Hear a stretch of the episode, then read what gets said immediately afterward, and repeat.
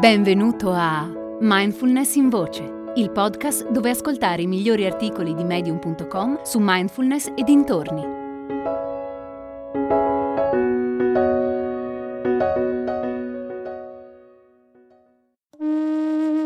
Meditare da solo o da sola è difficile? Vorresti essere più costante nella pratica? Sto creando un gruppo online per aiutarti a praticare mindfulness con regolarità puoi partecipare ovunque tu sia. Per informazioni visita mindfulnessbergamo.net barra praticare.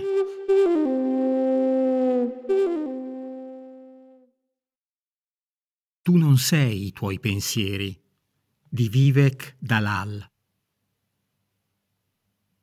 L'intelligenza umana è una combinazione di coscienza e mente pensante.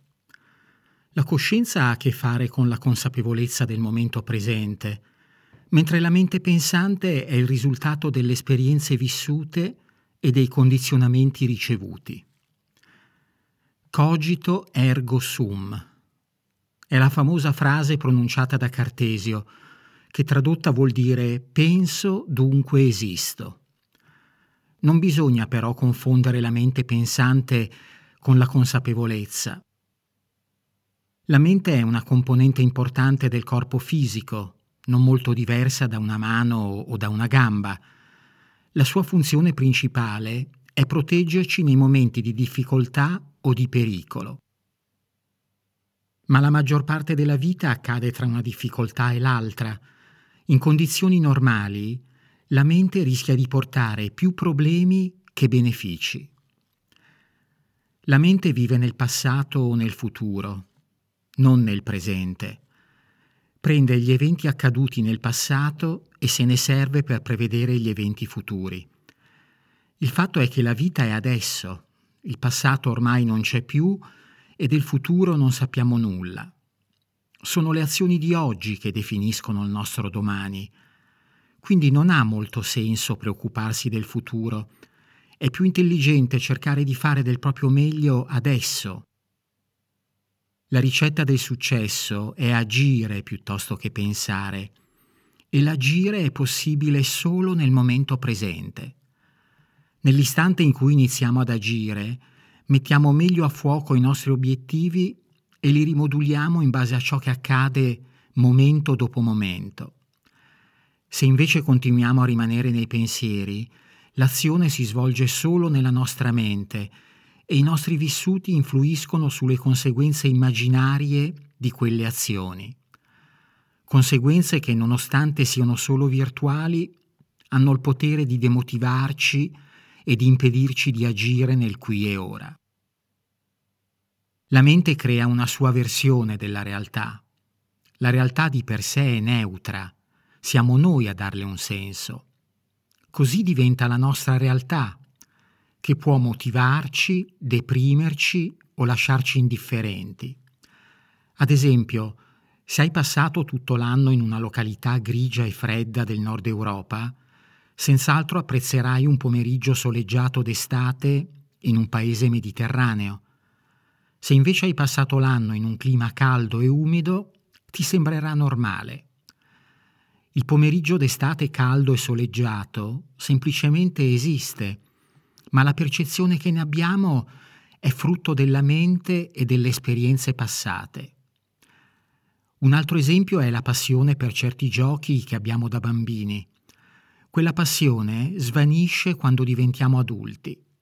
Eppure i giochi sono sempre gli stessi. È la nostra percezione che è cambiata.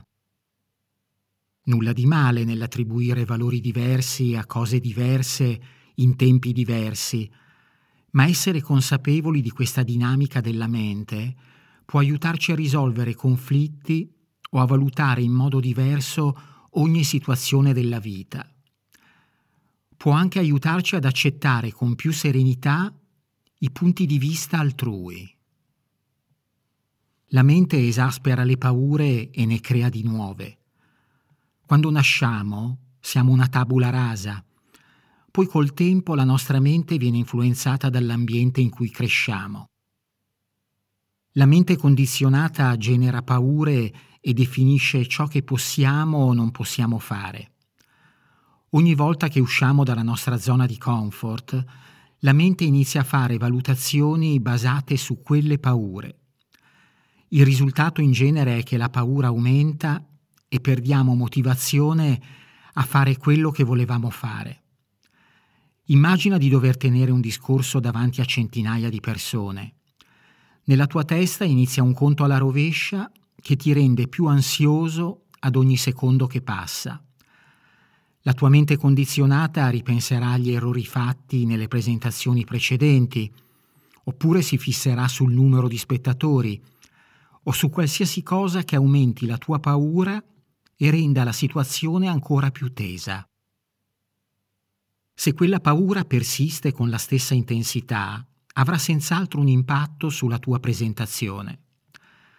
Anche le persone più esperte e di successo hanno paura quando escono dalla loro zona di comfort, ma sono in grado di riconoscere che quella paura non li aiuta e scelgono consapevolmente di contrastarla. Questa scelta dà loro la forza necessaria per superare la paura. La mente crea distrazioni ed è la principale causa di prestazioni non all'altezza. In qualsiasi ambito il successo dipende dalle azioni che facciamo ora e dalla capacità di concentrarsi totalmente su quelle azioni. La proliferazione mentale toglie energia alla concentrazione e ci impedisce di dare il massimo.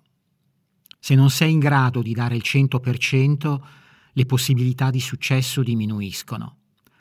Perché la mancanza di concentrazione è alla base del procrastinare, che a sua volta riduce la motivazione e la fiducia in se stessi.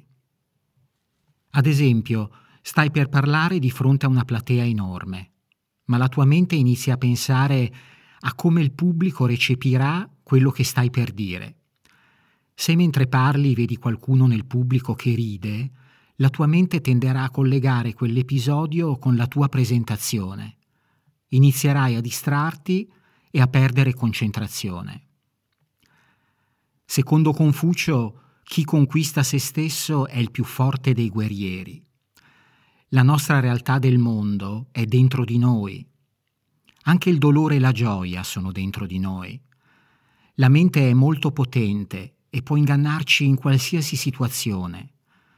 La vera trasformazione sta nel riconoscere che non siamo la nostra mente e che i nostri pensieri non sempre lavorano a nostro favore.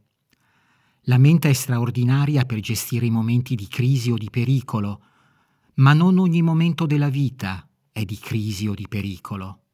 Anzi, la maggior parte dei momenti non lo è.